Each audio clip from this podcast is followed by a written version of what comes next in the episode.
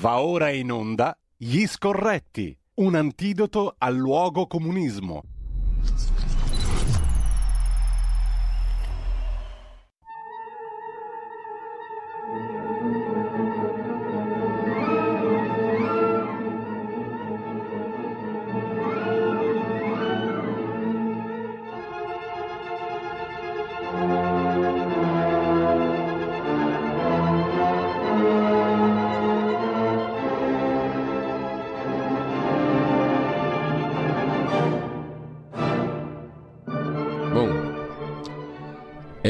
Eccoci qua, come annunciato prima, in rassegna stampa insieme a Carlo Cambi che vedo già collegato con noi. Buongiorno Carlo. Allora volevo dire che come tutte le comunità hanno il patriarca, noi abbiamo il cainarca.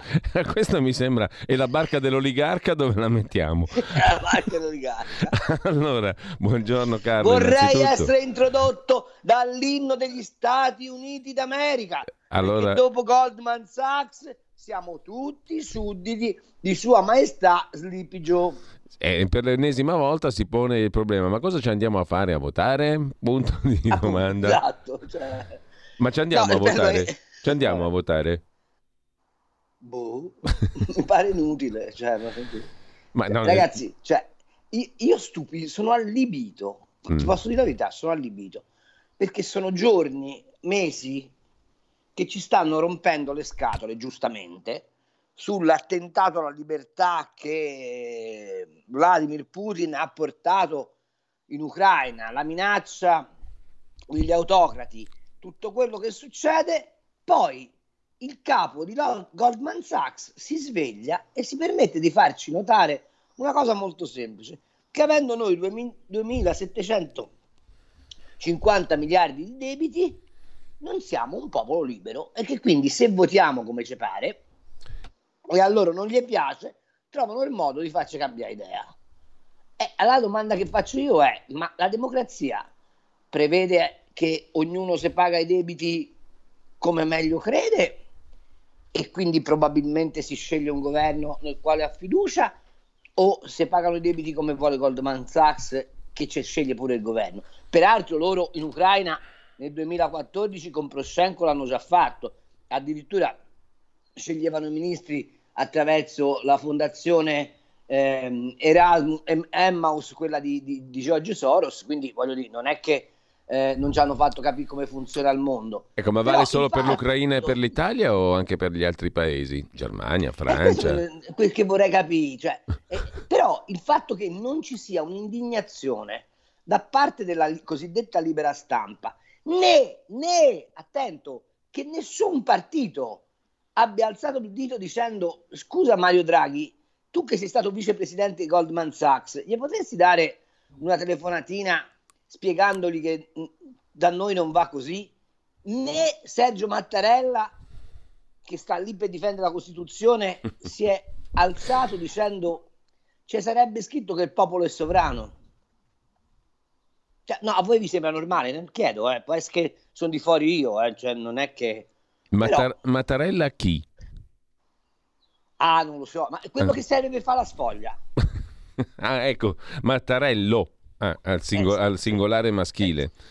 Forse sì. lì ci siamo, forse ci siamo capiti, perché a me pare che questa qui ormai non sia più una repubblica, cioè una cosa di tutti, ma di molto pochi, sempre, sempre meno, sì. diciamo così. No? Vorrei anche ricordare che lo leggerai poi domani su, su Verità e Affari, che è il nostro nuovo quotidiano economico-finanziario diretto da Franco Bechis, che domani faccio un pezzettino eh, per il 2 giugno. Sì. Per la festa della Repubblica, direi. La festa della Repubblica. 2 giugno. Mm. Domani. Cosa... Sì, che pezzo fai? Scusa, ante- anticipacelo eh, Carlo. Faccio i 30 anni dalla famosa crociera della Britannia nessuno se lo ricorda, ma era il 2 giugno 1992 e voglio descrivere la parabola del signor Draghi che da ultraliberista che va su Britannia dicendo l'Italia deve, deve vendere tutti i suoi asset pubblici perché deve arrivare ad agganciare l'Europa in un afflato di democrazia economica straordinario al price cap, che sarebbe quella roba per cui si mette il tetto al gas. E, sono, mm-hmm. e, e gli fanno e gli fanno anche gli applausi perché sono convinti A che funzioni, B che sia una genialata. In realtà il price cap fu inventato nel, negli anni 80 in Inghilterra ha uno scopo molto preciso, tagliare le unghie alla spesa pubblica inglese costringendo i vari servizi a migliorare l'efficienza eh, avendo meno incassi. Se si accorgono gli italiani che il price cap funziona, poi lo dicono anche a Draghi, te facciamo il price cap sulle tasse, cioè io più di eh, eh, scatta il comma marchese del Grillo che dice mo a Ronna Piperno ti spiego la procedura, io non i caccio e tu non i pigli. 30 anni dal Britannia, però curiosamente siamo ancora lì, con lo stesso protagonista. Eh? 30 anni dal Britannia, ma il protagonista è lo stesso. Sì, sì, è sempre quello. Eh, ti graffia un po' il microfono, compagno eh, Cainarca. Sì, il protagonista adesso... è sempre quello. Il problema è che secondo me ha fatto una parabola involutiva. E, e, mh, funziona il collegamento, ragazzi? Sì, noi ti sentiamo bene, Carlo. Ah, perché io a voi vi sento a tratti. Vabbè, ehm, ha, ha, fatto una parabola involutiva e, e, e, anche un po' preoccupante dal punto di vista della, chiamiamola, dottrina economica, perché lui è partito eh, da monetarista convinto, d'altra parte uno che, che, che, ha fatto banchi- che ha fatto prevalentemente il banchiere, di quello si occupa. Eh, credo che avesse letto anche abbondantemente Milton Friedman, eh, eh solo che poi oggi se l'è dimenticato perché per esempio noi continuiamo ad andare in Europa a chiedere che cosa? Un recovery fund numero due, anzi un, un energy recovery fund, sembra quasi di andare a comprare una Red Bull, eh, la, la, bevita energetica. A proposito di Red Bull, gli hanno venduto le spiagge, ma non bisogna dirlo. Ehm, che, che, che, eh, immaginando che ci sia la possibilità di fare debiti all'infinito, ora un vero liberale, un liberista, anzi un liberale, liberista mi stanno un po' più su, sulle scatole, un vero liberale dovrebbe ben sapere che continuare a fare debito pubblico significa continuare a impoverire la nazione e lui ci dovrebbe proporre delle soluzioni che non sono le soluzioni classiche del tasse spendi tanto care al PD, ma ehm, dovrebbe proporci delle soluzioni diverse, cioè liberare la macchina pubblica, liberare il cittadino dalle invadenze allo Stato. Faccio notare che si inaugura oggi il mese di giugno in cui sono previsti 140 diversi adempimenti fiscali. Faccio osservare un'altra, un'altra cosa, quando ehm, si dice ma, ma come si fa ad aggiustare l'economia del paese? Beh, sicuramente non si fa attraverso gli strumenti che adesso sono stati messi in campo. Vedi il reddito di cittadinanza, vedi, eh, eh, vedi l'utilizzo dei fondi del PNRR sostanzialmente per una spesa corrente camuffata. La distinzione fra debito buono e debito cattivo è una distinzione manichea, perché sempre di debito si tratta. E, e, e, tutto questo fa parte di un armamentario mh, che lui sembra aver eh, come dire, preso in mano per non scontentare la forza di riferimento che, come posso dire, in maniera erronea eh, l'Occidente ritiene sia quella della stabilità. Ritorno per un attimo su Goldman Sachs e poi dopo parliamo d'altro. Eh, eh, Goldman Sachs sostanzialmente in quella sua perorazione agli italiani non votate la Meloni sostanzialmente, perché poi il te- te- te- tema è quello, o non votate la Lega, o comunque non votate il centrodestra, è convinto che il PD sia la forza di stabilizzazione dell'economia italiana. In realtà il PD è l'unica forza che predica il trasferimento di ricchezza privata dentro le casse dello Stato e che serve appunto a Goldman Sachs e a, a coloro i quali eh, si arricchiscono speculando sul nostro debito a sentirsi garantito, perché avrebbe dovuto invece fare una riflessione storica.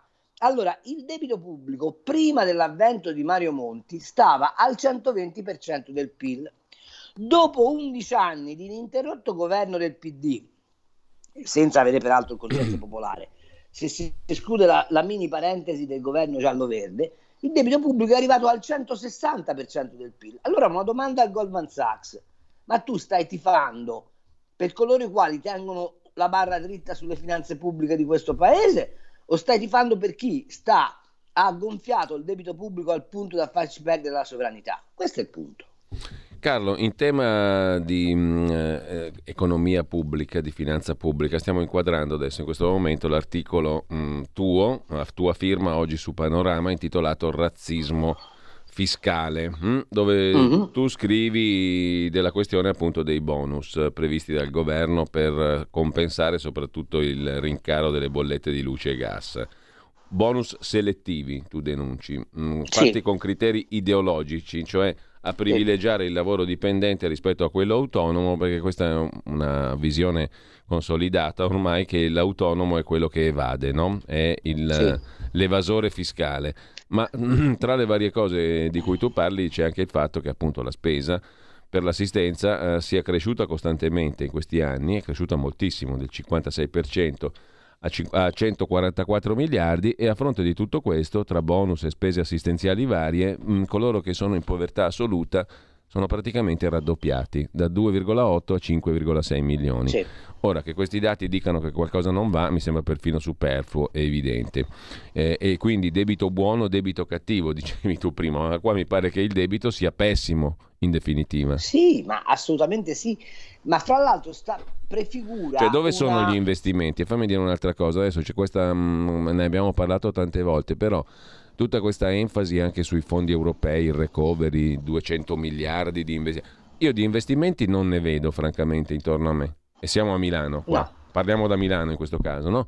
ehm, sì. o non oso immaginare nel resto d'Italia, però di, di, investimenti, di cantieri che si muovono, di cose produttive, di sensazione che c'è... Un... Adesso io non l'ho visto, ma mi dicono che c'è anche uno spot, ho letto che c'è uno spot per magnificare i fondi del recovery con Scamarcio, con eh, Michele Placido ambientato in una, città, una, cittadina di Draghi, proprio nel paese di Draghi, a Città della Pieve. Sì, Città della Pieve. Eh, dove uno ritorna dopo anni e dice ma che meraviglia, tutto tecnologico, funziona tutto con internet, abbiamo la, la banda larga, siamo nel futuro.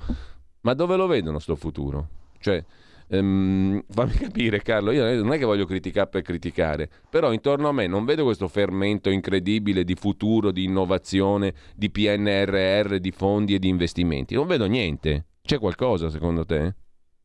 No, purtroppo hai drammaticamente ragione. Faccio notare, anche qui i giornali non si capisce che mestiere fanno, che il signor Vincenzo Colau, ministro per l'innovazione, l'uomo della bacchetta magica, ha fatto per la, ter- per la quarta volta la gara sulle zone svantaggiate d'Italia, dove dovrebbe arrivare il 5G, la banda larga, cioè dove sostanzialmente tu dovresti portare attraverso l'infrastruttura di comunicazione, un po' più di lavoro e un po' più di sviluppo. Ebbene, gli è andata deserta per la quarta volta. Eh, però pare che, fun- pare che, vada tutto bene. Dice, ma sai, siccome lì le società di, eh, che, che, gestiscono le reti, tipo, che te posso dire, Telecom piuttosto che eh, Vodafone o chi per loro, non ci guadagnano, mm, la gara non la fanno. Cioè sarebbe come se io ti dico, siccome quelli che portano l'acqua non ci guadagnano, sulla miata muoiono di sete. e sono tutti contenti, cioè va bene. Allora la domanda è, ma non è che abbiamo fatto questo PNRR pensando che l'Italia è fatta di Torino, Milano, Bologna, Firenze, Napoli? No, cioè, questa è la domanda, no? E, e, e che si sono dimenticati che il 65% della popolazione vive in comuni al di sotto dei, 50.000, eh, dei 5.000 abitanti e che abbiamo circa il 30% di persone anziane in questo paese che hanno bisogno di essere riacculturati dal punto di vista digitale, che hanno bisogno di eh, essere eh, accuditi nelle loro case dove vivono, e che spesso e volentieri sono in comuni dove è sparito tutto, non c'è più la banca, non c'è più la posta, non c'è più manco il maresciallo dei carabinieri, perché noi abbiamo dovuto razionalizzare. E l'unico modo che tu hai per riportare questi eh, paesi a livello di sviluppo del resto del paese è appunto la dig- digitalizzazione. Gli vanno deserte quelle gare e noi tutti zitti e diciamo che il PNRR funziona. Sai a cosa serve secondo me il PNRR? A farti andare piano in macchina perché è pieno di cantieri stradali e sono le uniche cose che vedi, non c'è altro.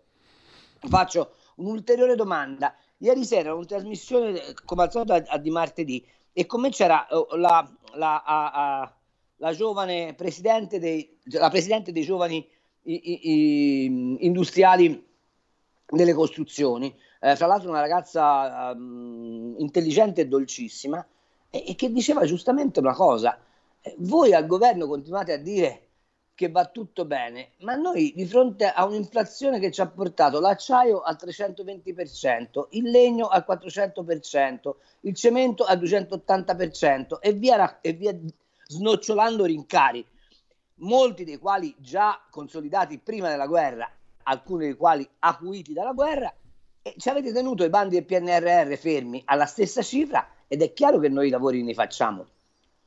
Perché a me i rincari della materia prima mi sono mangiati, si sono già mangiati tutti i miseri margini di profitto che avevo nel partecipare alle gare, che oltretutto sono pure complicate, e io sto fermo.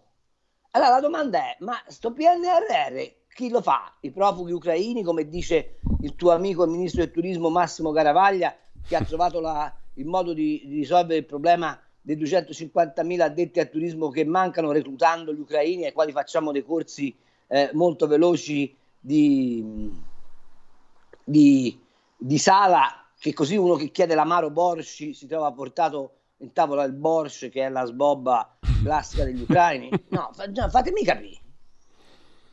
E noi stiamo ragionando di un paese che è inchiodato, fermo, indebitato, che non produce reddito, che ha un'inflazione bestiale e tutto questo però è tradotto nella magica lingua de, de, de, della, della convenzione ed excludendum di tutti coloro i quali sono critici dicendo ma c'è Draghi e che vuoi di più? Un Lucano? Eh Senti, sì, un Lucano. A proposito Il di Draghi... è che l'unico Lucano che ci hanno dato è Roberto Speranza il che non c'è molto da il che, il che non fa molto sperare bene, Senti, poi parliamo anche di Banca Italia, di Visco e di eh. inflazione. Eh, intanto però a proposito di Draghi, Famo- hai... Eh, lo sai che c'era uh, la, come si chiama la, um, la conduttrice di Rai 3 ieri alla, alla Banca d'Italia. La conduttrice quella, di Rai 3? No, non lo so. Sì, quella, quella la, la, moglie di, del, dell'avvocato, quella che piaceva tanto a Cossiga. Eh, la Sciarelli. La, la Sciarelli, eh, c'era la Sciarelli ieri a Banca d'Italia. Perché? Eh, perché c'era chi l'ha visco. chi l'ha visco? sì, in effetti, in effetti chi l'ha visco. Però eh, dopo ne parliamo di visco. Intanto però ti, tu hai citato prima la questione del price cap, no? del gas, del tetto del gas. Mm. Allora, Draghi ha dichiarato dopo il Consiglio europeo straordinario che è stato un consiglio lungo ma molto soddisfacente. L'Italia è stata accontentata sullo studio della fattibilità del sullo tetto. Studio fattibilità. Sullo studio della fattibilità del tetto al prezzo del gas. È stato raggiunto l'accordo anche sull'embargo del petrolio che rappresenta un successo enorme che non penalizza in alcun modo l'Italia, ha detto Draghi. Anche qui però tutto rimandato a qualche mese in là, si vedrà, eccetera. Insomma, um, meno male che era un uomo presentato come un uomo del fare, il Presidente del Consiglio. Allora, il price cap sarà uno studio di fattibilità a dire qualcosa e l'embargo sul petrolio mi sembra che sia stato rimandato a data X e si vedrà anche quello, forse, vedremo, con salvaguardia di tanti paesi che non hanno sbocchi sul mare e che son, insomma, che cosa è venuto fuori alla, alla fine dal Consiglio europeo straordinario? Ora, è venuto fuori ciò che nessuno ha il coraggio di scrivere. Siccome abbiamo la più disastrosa presidente della Commissione europea che si sia vista da quando è nata l'Unione Europea, cioè la baronessa Ursula von der Leyen, il castello eh, il cavallo Ululi e il castello, insomma, il lupo diciamo, Ulula, eh? Ulula eh, che si era sbilanciata dicendo faremo delle sanzioni durissime, alla fine gli hanno dovuto salvare la faccia con questo accrocchio. Allora, sul gas, sul petrolio ci stiamo comportando più o meno così. Mi raccomando, venerdì mattina alle 10 fatti trovare in casa che te meno. Ok? Eh sì, siamo lì più o meno. Mm. Ok? Perché gli abbiamo detto, stacchiamo un pezzetto di petrolio fino al 90% a partire dal primo gennaio del 2023 e quello che arriva per nave. Bisogna anche raccontarla tutta. Poi... Per l'Italia il, il petrolio russo che arriva per nave rappresenta più o meno il 10% di quello che consumiamo, 11% di quello che consumiamo. Seconda, quindi che danno gli fai a questo? Seconda cosa, gli abbiamo detto, vabbè, agli ungheresi glielo dai, agli slovacchi glielo dai, ai tedeschi glielo dai, e lui sai che gli frega. Price cap, ah no, aspetta, cosa da considerare? I russi hanno a bilancio per soddisfare le loro, eh, lo- le loro necessità di paese, quindi dell'economia russa, il petrolio a 35 dollari al barile. Cioè da 36 dollari al barile in su è tutto previsione di entrata che supera le loro attese. Noi siamo stati così abili da annunciare le sanzioni sul petrolio a mercati aperti, dicendo di le facciamo scattare fra sette mesi e ci avremo per sette mesi una rumba di eh, aumento del prezzo del petrolio spaventoso, tant'è vero che appena si è concluso il Consiglio europeo, è salito il, il petrolio il è, è, salito del 10%. Ok, quindi questo è il risultato. Aspetta, dal petrolio dipende tutto, dipende il prezzo dei fertilizzanti, dipende il prezzo delle materie prime. Cioè gli abbiamo dato un'altra bella botta di inflazione, diciamo, no? Sostanzialmente abbiamo dato una botta di inflazione. Price cap. Allora dovete sapere che la borsa che tratta il gas in Europa sta in Olanda, ok? E l'aumento del, eh, e l'aumento del, del um, come ti posso dire, del gas mm. è indipendente in qualche misura dalla guerra perché c'è stato molto prima. Chi ci ha guadagnato? Tutte le società che comprano gas, ma in particolare ci hanno guadagnato gli olandesi. Faccio notare che con questi movimenti sul petrolio la Norvegia col suo fondo sovrano ha avuto un surplus di circa 120 miliardi di dollari, perché come sapete la Norvegia estrae petrolio, ha anche un po' di gas, lo rivende ai prezzi correnti di mercato e quindi guadagna un sacco di soldi. Faccio notare un'altra cosa, che buona parte delle società che intermediano il gas in Europa hanno sede fra Olanda e Lussemburgo. Domanda, secondo voi questi qua eh, sono d'accordo sul price cap? Altra domanda, secondo voi eh, tutta la retorica sul non si deve votare più all'unanimità in Europa perché bla bla bla bla bla, a che cosa è finalizzata? A consentire a chi eh, vuole avere idee bislacche di giocare sulla non un- unanimità. Ma ultima questione sul price cap e ti rispondo complessivamente. Mm. Come funzionerebbe il price cap? Che tutti coloro i quali comprano gas si mettono d'accordo e dicono al venditore caro venditore, noi oltre questa cifra il gas non lo compriamo. Ma i venditori di gas all'Italia sono la Russia o sono l'ENI? Ma certo. i venditori del gas ai francesi sono la Russia o sono la ELF? E via discorrendo. Per cui teoricamente noi dovremmo dire all'ENI e a tutti i compratori di gas, noi quei soldi, più di quei soldi non ti diamo. La quale ENI dovrebbe andare da Gazprom, che è il suo fornitore, mm. a dirgli io più di quei soldi non ti do. E siamo di fronte a due scenari. O che Eni ti dice io non riesco a farmi abbassare il prezzo all'origine, dunque tu Stato devi integrare quello che mi manca a bilancio e quindi fai il price cap, ma da un'altra parte cacci i soldi dell'erario mm. per, per far pari col prezzo, oppure c'è un altro scenario che Gazprom, cioè il fornitore di prima istanza, ti dice io a questo prezzo il gas non te lo vendo. Punto. e dopodiché che fai? Quindi è uno strumento mm, che non ha potere allora, reale. È stato pensato per un'altra sta- strada, cioè se tu sei un fornitore di servizi pubblici mh, mm, Io Stato ti dico, la facciamo semplice, se tu hai l'azienda dei tram, ok? Io Stato ti dico, tu il biglietto del tram più di 1,50 euro lo puoi far pagare. A questo punto sono problemi tuoi a dover assicurare scusate ma cos'è sì. arrivate telefonate eh, mi, mi, vedete? Sì, ti sentiamo eh. comunque, sì. Eh, vabbè, aspetta, spero di recuperare. Allora, tu sei eh, obbligato, perché c'hai un contratto di fornitura, a far viaggiare il tram ed è un problema tuo. Oh, ciao regia, buongiorno. Ed è un, ed è un problema tuo ed è un problema tuo um, farti far funzionare comunque il tram. Sì. Questa cosa venne introdotta in Inghilterra appunto per questo motivo, cioè per migliorare l'efficienza e la produttività dei servizi pubblici. Ma funziona se tu sei legato da un contratto monopolistico di fornitura.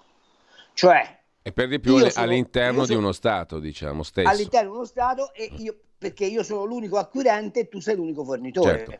Okay? Carlo, abbiamo il solito minuto circa di pausa.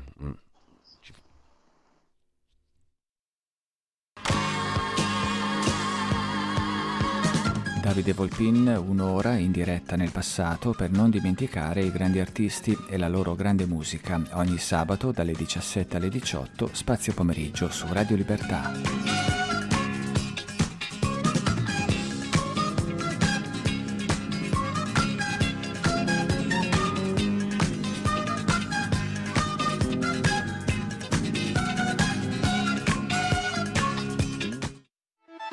Stai ascoltando Radio Libertà, la tua voce libera, senza filtri né censure, la tua radio.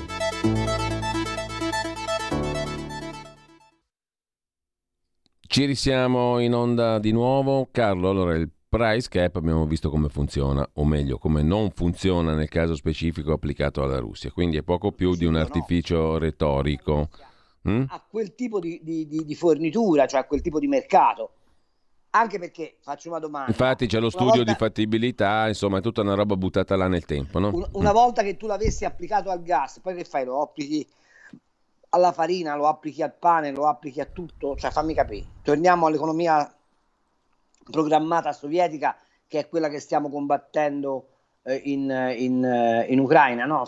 Vorrei capire come funziona. Senti, Vabbè. Veniamo a Visco uh, e all'inflazione, record dal 1986 anche sì. l'Istat ha certificato a maggio l'inflazione del 6,9% su base annua e il governatore della Banca d'Italia ha ammonito, ho sott'occhio il titolo del giornale di stamattina, non avviare la spirale tra prezzi e salari, cioè i salari devono mm. starsene tranquilli, fermi per evitare le, che si avvii appunto la famosa spirale prezzi-salari e l'inflazione aumenti ulteriormente. Peccato che Stando ai dati dell'Ocse, i salari in Italia sono gli unici che in 30 anni sono diminuiti su tutti i paesi Ocse, che mi sembra un dato drammatico, bestiale, del quale non parla veramente nessuno, però, però è drammatico notare che l'Italia è l'unico, il solo unicissimo paese in cui i salari in 30 anni sono diminuiti del 3%. Sono cresciuti tutti gli altri paesi, ma siamo gli unici. Eh, perché secondo te, caro? Questo è un dato economico eclatante. Allora, è molto in, semplice. Insieme Beh. all'inflazione. Cioè se tu metti insieme il tutto, allora il mio salario non vale un tubo, l'inflazione aumenta e come faccio a vivere? Sono due pagine di Repubblica, ah. tu avevi già, fatto, avevi già, affrontato questo problema sì. diverse volte. Arrivano Repu- sempre dopo, non so perché. Ecco, però Repubblica oggi eh... ci fa due eh. paginate, per carità, eh, due sì. pagine su questa questione, no? eh, mm. andando a Milano, tra l'altro, a, mm, all'uscita dai supermercati a registrare il parere della gente. Però al di là di Repubblica il dato è comunque vero, no? è preoccupante. Il potere d'acquisto si riduce costantemente. Ma perché io... Ma, ma perché noi... Voglio... Sa- ma io voglio, voglio, da te una spiegazione chiara sul perché i salari in Italia in 30 anni sono diminuiti ed è l'unico paese... Allora, il motivo è molto semplice noi non abbiamo avuto una crescita del PIL significativa, cioè parliamo di qualche eh, punto percentuale, più o meno non ce l'abbiamo più dal 96, 95, 96. Quindi sono 25 anni che stiamo a crescite relativamente basse. a parte una parentesi del governo Berlusconi, il primo governo Berlusconi e una parentesi del, go- del governo Renzi, a parte questo. Detto questo, dovrei, far, dovrei fare una, una, una, mini lezione che è un po'... Però, allora, come sai, i, i, i nostri eh, radical chic sono tutti innamorati delle teorie economiche di eh, Keynes o Keynes che sì. si voglia. Bene, però lo, ah, come al solito piglia, lo pigliano a pezzi, capito? Eh, c'è uno schemino di Keynes che è molto carino che mette in relazione la massa monetaria con la capacità di investimento e la spesa pubblica con la capacità di tenuta dei salari. Allora, se noi in questo sistema introduciamo un elemento di rigidità, qual è stato l'euro, in un sistema produttivo che è basato esclusivamente su un fattore di competitività, cioè il vendere al prezzo migliore sui mercati, e per farlo abbiamo sempre utilizzato la, linea, la, la lira che si svalutava, è, non è un mistero per nessuno. Ottenendo sostanzialmente quella cosa che alcuni teorici del pre-euro, e parlo di Paolo Savona, avevano già detto, cioè manteniamo una doppia circolazione monetaria, e cioè una moneta nazionale che ci serve per regolare la vita economica interna al paese e una moneta internazionale o unità di cambio, se volete, che ci serve per regolare i rapporti internazionali. Invece no, noi siamo andati dritti dentro l'euro, tra l'altro accettando un cambio che era folle e, e, e, tale si è rivelato, ma sostanzialmente che cosa abbiamo fatto? Abbiamo ingabbiato la capacità delle imprese di competere sul prezzo perché ovviamente c'era un cambio fisso, cioè c'era una moneta sola, quindi un cambio fisso. Dove hanno recuperato flessibilità alle imprese? Tagliando i salari. Comprimendo i salari, ma l'avrebbe fatto chiunque. Ma se tu infatti vai a vedere il grafico del, dall'ingresso dell'euro in avanti, ti accorgerai che la dinamica dei salari fra Italia e Germania va in direzione opposta, eh, ostinata e contraria. Ma c'è un motivo. Perché la Germania, grazie all'euro, ha stabilizzato le sue vendite all'estero ed è cresciuta nell'export. Sì. Noi siamo cresciuti nell'export ma quell'export ci ha reso molto meno di quello che ci rendeva prima in termini di massa monetaria. E quindi avevamo meno soldi da distribuire alla gente attraverso i salari. Altra cosa, se tu fai esplodere la spesa pubblica e aumenti la pressione fiscale sia a monte del salario sia a valle del salario, evidentemente ti porti a casa meno soldi. Tieni presente che noi oggi siamo di fronte a un cuneo fiscale sul salario e parliamo di mm. lavoratori dipendenti del 46,5%, il che significa che se io ti do 100, un euro o 100 euro, per, perché tu abbia quei 100 euro, io ti devo dare 164 euro. Perché il 46,5% non è calcolato sul netto, ma è calcolato sull'ordo.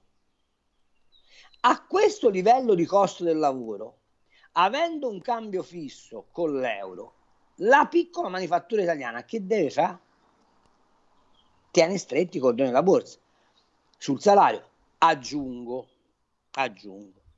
Se tu hai fatto una macchina di welfare per cui eh, sostanzialmente che tu sia produttore di ricchezza o che tu sia as- dissipatore di ricchezza, vieni trattato sempre nello stesso modo, è evidente che poi non torna.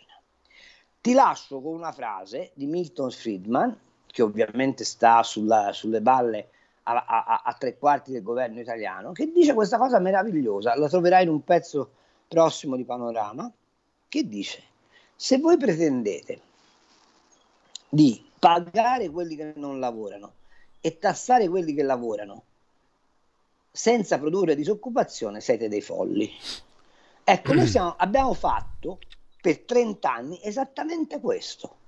E il risultato è che il lavoro si è svalutato, i salari non sono cresciuti e complessivamente il paese non è andato avanti, perché se noi facessimo oggi, e sarebbe interessante che qualche economista di quelli bravi ci si mettesse a lavorare, a prezzi costanti il valore dell'Italia nel 1990 e il valore dell'Italia nel 2022, avremmo di che ridere.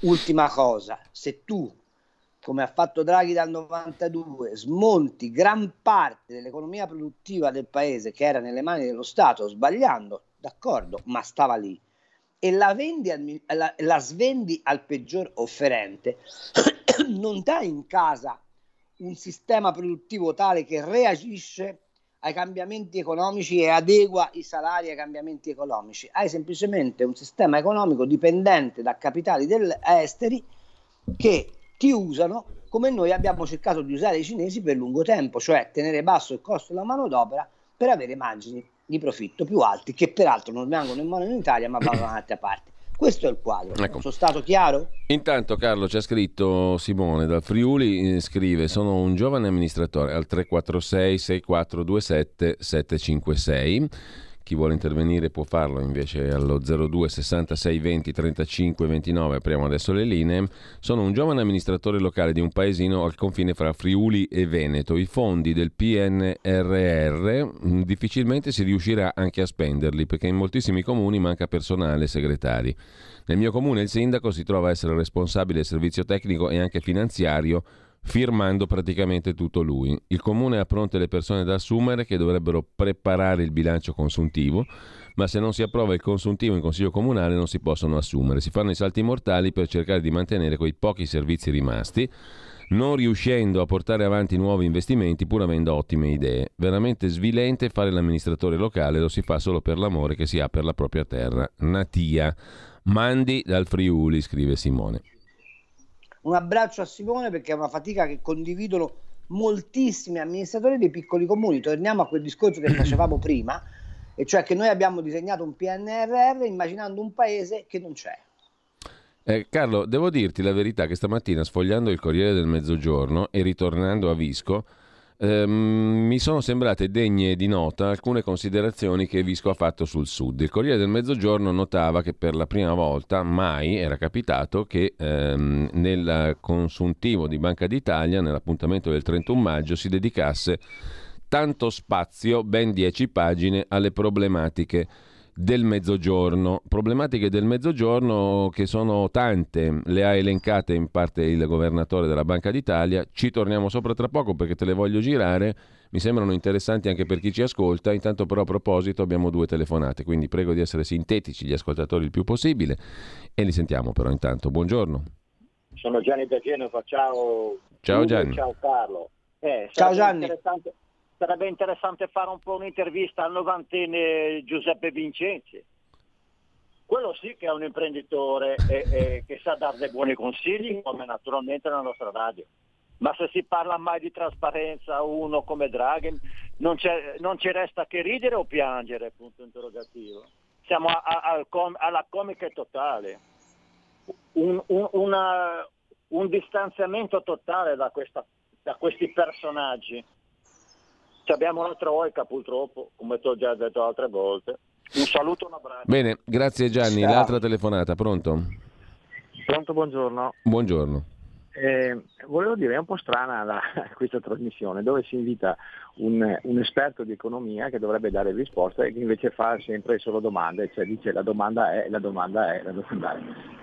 Comunque, a parte no, io, questo, guardi, io non sono un economista, sono un giornalista economico e il mio compito è rappresentare però, la realtà, però, non cambiarla.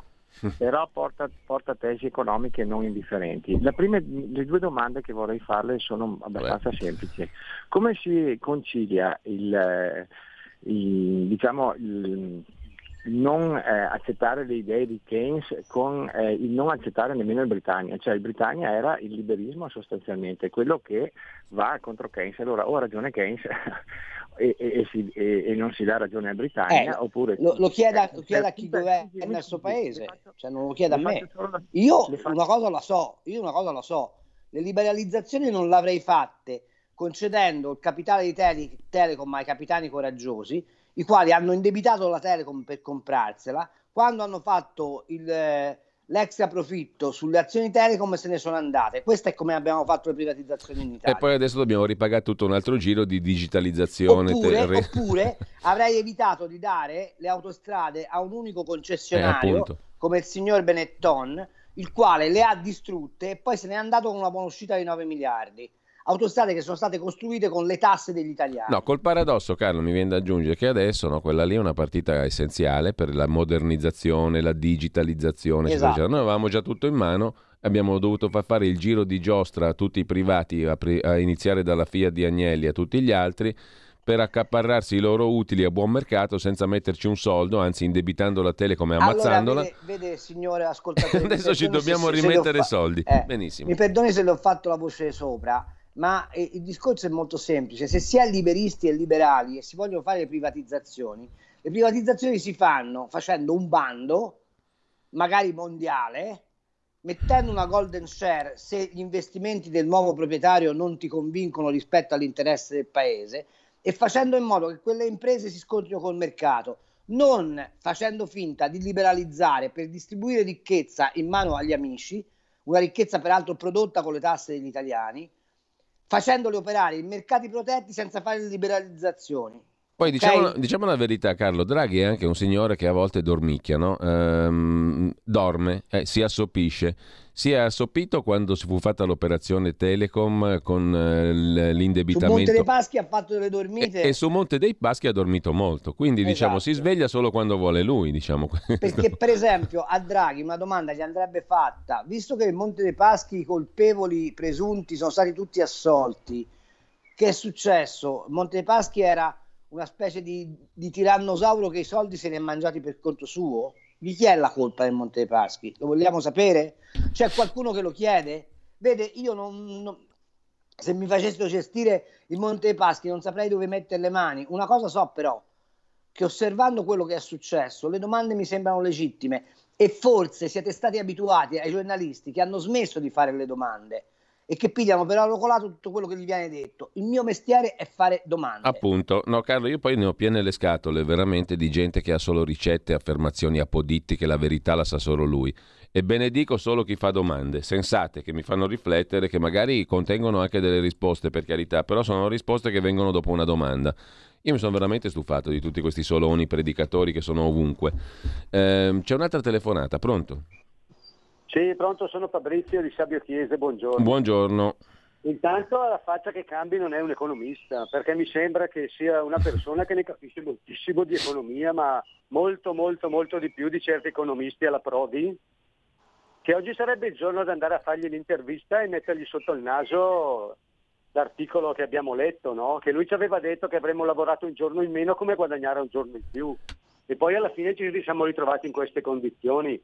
Questi per me sono i personaggi che hanno rovinato l'Italia, quando ancora 25 anni fa, io che sono un artigiano, che sono in una zona di lavoro come Lumezzane, Valtrompia e la provincia di Brescia, sentivo tutti gli imprenditori che dicevano se, blocchia- se blocchiamo la lira nell'euro saremmo rovinati e lo sapevano tutti. Quello che mi chiedo è come mai questi qui che tenevano tanto ai lavoratori e al lavoro hanno rovinato l'Italia in questo modo. Io un sospetto ce l'ho. Loro hanno sempre odiato l'impresa privata, hanno sempre odiato gli artigiani e i commercianti e in questo modo loro hanno pensato di farli fuori e tenersi una truppa di salariati buoni da sindacalizzare che li avrebbero votati. Questi hanno fatto un disegno strategico peggio dell'Unione Sovietica. Oggi però è il giorno per fare l'intervista a Prodi. Oggi mi piacerebbe sentirlo commentare questa disgrazia. Vi saluto, ciao. Carlo, ciao. un breve commento e poi vorrei par- parlare Beh, anche... insomma, io se l'intento fosse quello non lo so, l'esito è quello che dice il nostro amico.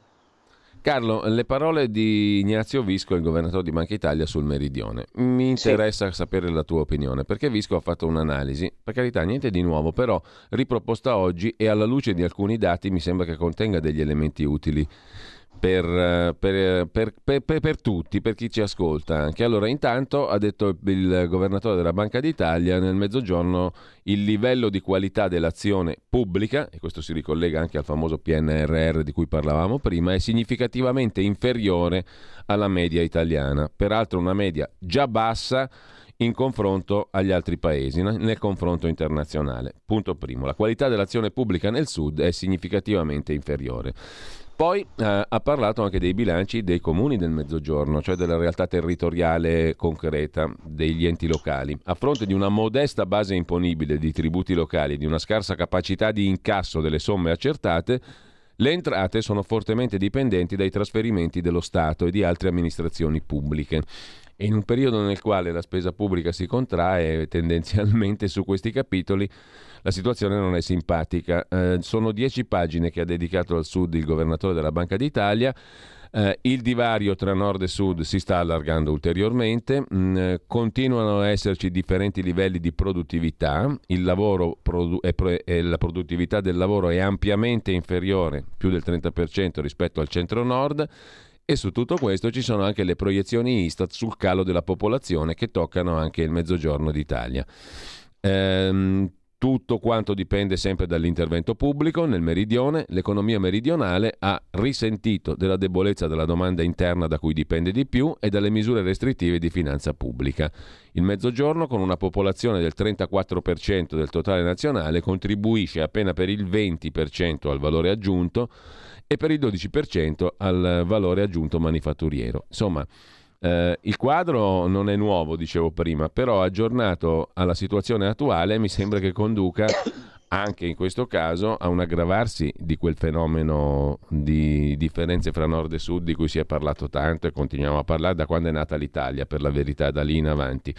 Insomma, non c'è da temere un ulteriore rischio di tenuta socio-economica per l'intero paese, perché il mezzogiorno non può più contare, sempre meno può contare, diciamo, su determinate risorse che in passato la mano pubblica garantiva in qualche modo.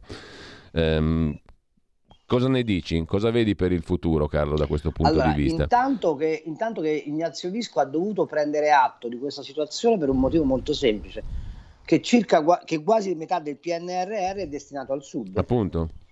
E non è una e bella siccome, cosa, visto il quadro no, che ha tracciato appunto, lui.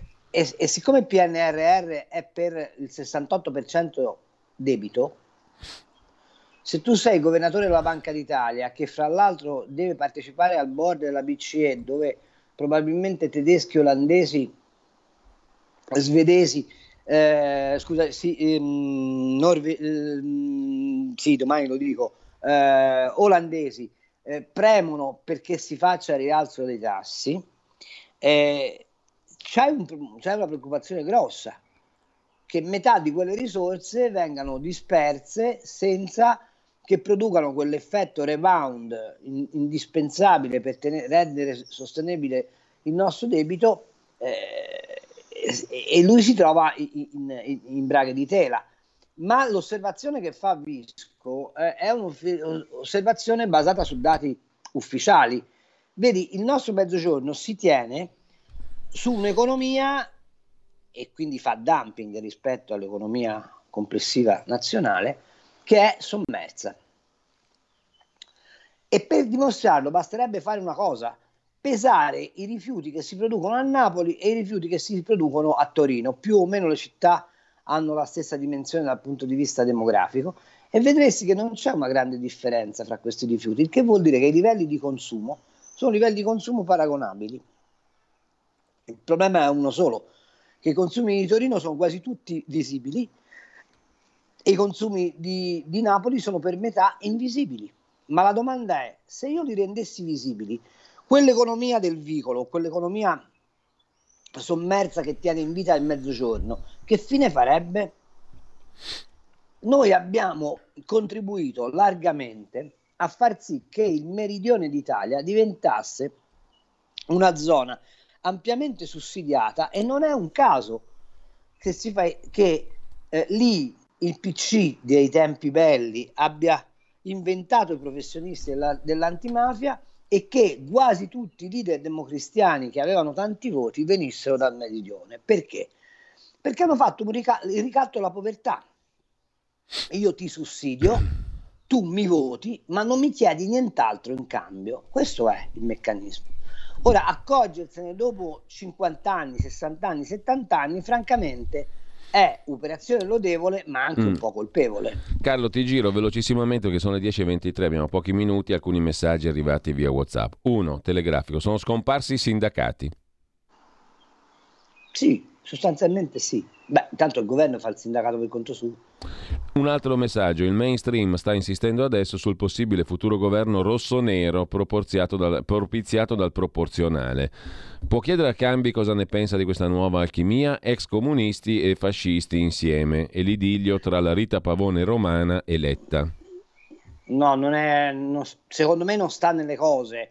Eh, conosco abbastanza bene la base elettorale di Giorgia Meloni per sapere che questa cosa proprio è impossibile. Non, non, non lo direi invece per quel che riguarda il PD. Altro messaggio, um, le condizionalità legate al PNRR, sottolinea un ascoltatore. Eh, Sono... Quando si vota una legge, perché non si spiega che sono parte di queste condizionalità? Ah, perché, non perché, nessuno, perché non ci hanno illustrato tu... questo aspetto, dice l'ascoltatore. Ma, se, eh, ma c'ha ragione l'ascoltatore, perché tutti hanno detto che il PNRR è una sorta di benedizione, le condizionalità del PNRR sono superiori a quelle del MES. A proposito di debito pubblico, qui in o quantomeno Emilia... più incidenti, insomma. Eh, Fede... Eh, dai, Federica, a proposito di debito pubblico, qui in Emilia Romagna la sanità pubblica è ancora più rallentata grazie a un'iniziativa che a me piace poco. Da qualche anno a questa parte in certi ambulatori compare un cartello scritto anche in arabo e cinese che dice sostanzialmente così. Tutti i clandestini hanno diritto alle prestazioni sanitarie, non solo quelle d'urgenza, in maniera continuativa, confidando sulla professionalità degli operatori e non verranno denunciati alla pubblica autorità per la sicurezza. Cosa ne pensa Carlo? scrive Federica.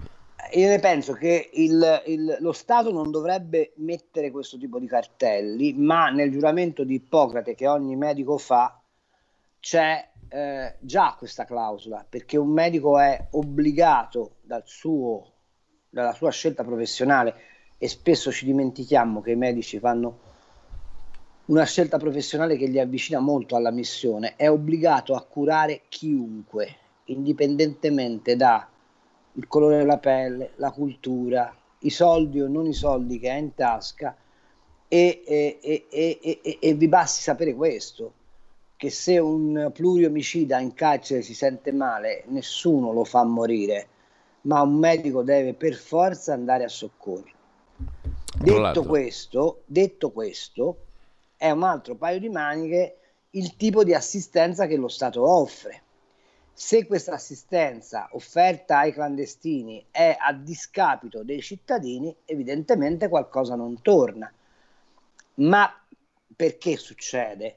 Perché noi ancora una volta non abbiamo acceduto a uno Stato liberale, ma abbiamo voluto fare il socialismo sanitario raccontando la favola del mago, e cioè che davamo la sanità gratis a tutti, questo gratis a tutti si è tradotto intanto nell'esplosione dei ticket e poi nell'inefficienza dei servizi.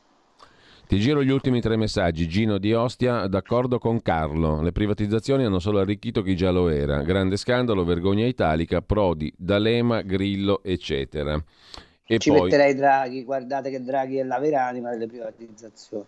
E mh, eh, ancora un messaggio, il sud soffre di più, scrive Mary, perché la famosa gallina dalle uova d'oro, il nord dei manifesti della Lega Nord, è stata bollita e mangiata. No, è, è in parte vero questo, ma ehm, la verità vera è che noi abbiamo, abbiamo, che loro hanno fatto il patto col Meridione, noi vi sussidiamo, ma voi non chiedete nulla. Tant'è vero che la mafia ha prosperato largamente, perché è, è, è l'antistato, cioè è la risposta che lo Stato non dà. Senti, Draghi ha detto, ci salutiamo su questo, tre no quando gli hanno chiesto segretario della Nato, presidente della Commissione, un altro incarico che non ricordo. Ha detto no, no, no. Questo cosa vuol dire? Che è vero? No, no, no, eh, che si candida un altro giro di giostra dopo il 23? Insomma, come la interpreti questo triplice no di Draghi? Tu lo sai come risponde Lao, Lao Conte mm. quando gli dicono che alle porte di Troia stanno bussando i greci col cavallo, vero? Il famoso cavallo di Troia. Mm. Sai come risponde? Che dice? Time, Timeo, Timeo Danaos e Dona Ferentes. Dona Ferentes. Mm. Ferentis, anzi. Quindi da. Timeo Dragum eh, et no eh, dicentem. Esatto, et, et, no, et no proferendi. eh, eh, perché eh, sicuramente i nodi Draghi ah, sono motivati dal dire io hic manebime optime, cioè ho il timone del vascello Italia, nave in gran tempesta, eh, eh, ma Draghi una collocazione internazionale l'ha sempre avuta e la ambisce. La cosa che voi non capite è che a Draghi l'incarico di Presidente del Consiglio va stretto, lo considera un incarico di serie B. Mm. Altro conto era andare al Quirinale con i pennacchi e con le armi, e un altro conto è stare lì a smenarsela tutti i giorni con i problemi del paese. Eh, non so se avete capito che Draghi non è eh, eh, ad uso ad avere a che fare con una macchina che risponde alle mediazioni perché anche quando fa le conferenze stampa le fa esattamente come le faceva da governatore della BCE, cioè abbiamo deciso e non ci rompete le scatole. E al governo non funzionerebbe esattamente così. Quindi io penso, due co- penso che lui oggettivamente sia combattuto fra il dire no a questi incarichi, che si rende conto essere molto più scomodi che fare per esempio il presidente di Goldman Sachs. Eh, e dall'altra parte però l'uomo è, è, di grande ambizione e quindi questi no, secondo me, hanno il, il, dentro di sé una clausola che è se me fate ride diventano sì. Allora, 20 secondi di Federica che c'è scritto prima sulla sanità in Emilia Romagna. Quello che volevo quello che volevo dire non era garantire l'assistenza che è normale, ma tutte le prestazioni, quelle ambulatoriali che noi paghiamo, loro non pagano, è questo che volevo dire. Ah, vabbè, cioè, questo è un altro paio di maniche. Non so se sì, sono questo, spiegata. Quindi assistenza ragione, gratis per tutti, lei. tutti vengono qua a farsi curare, era questo che volevo dire. Sì, sì, ho capito, ho capito. Bene. Su questa ha ragione lei. Ci siamo intesi con Federica, eh, grazie a Carlo Cambi, che salutiamo. Carlo. Buona settimana, domani non ci sentiamo per Ufficio Cambia alle 19 perché siamo in, festa, in festa, per la, la Repubblica, festeggiamo la, me- que- la Repubblica. Fon- fo- fondata sul lavoro. Eh, fondata, cioè... fondata, sul lavoro, giusto appunto. Grazie a Carlo Cambi. Carlo, buona, buona mattinata. In arca. A settimana prossima. Sia con, sia con lei. Allora, abbiamo ascoltato prima il valz e la mazurka, chiedo scusa, di Glinka famosa, famosissima, celeberrima. Abbiamo ascoltato un altro autore minore. Adesso cosa ascoltiamo, Federico? Dopo le, dici- le 10.30, dicelo tu in diretta. Pat Boone, Love Letters in the Sand. Benissimo, uh, buona prosecuzione di ascolto. Oltre la pagina, Pierluigi Pellegrin, tra pochissimo. Avete ascoltato Gli Scorretti, un antidoto al luogo comunismo.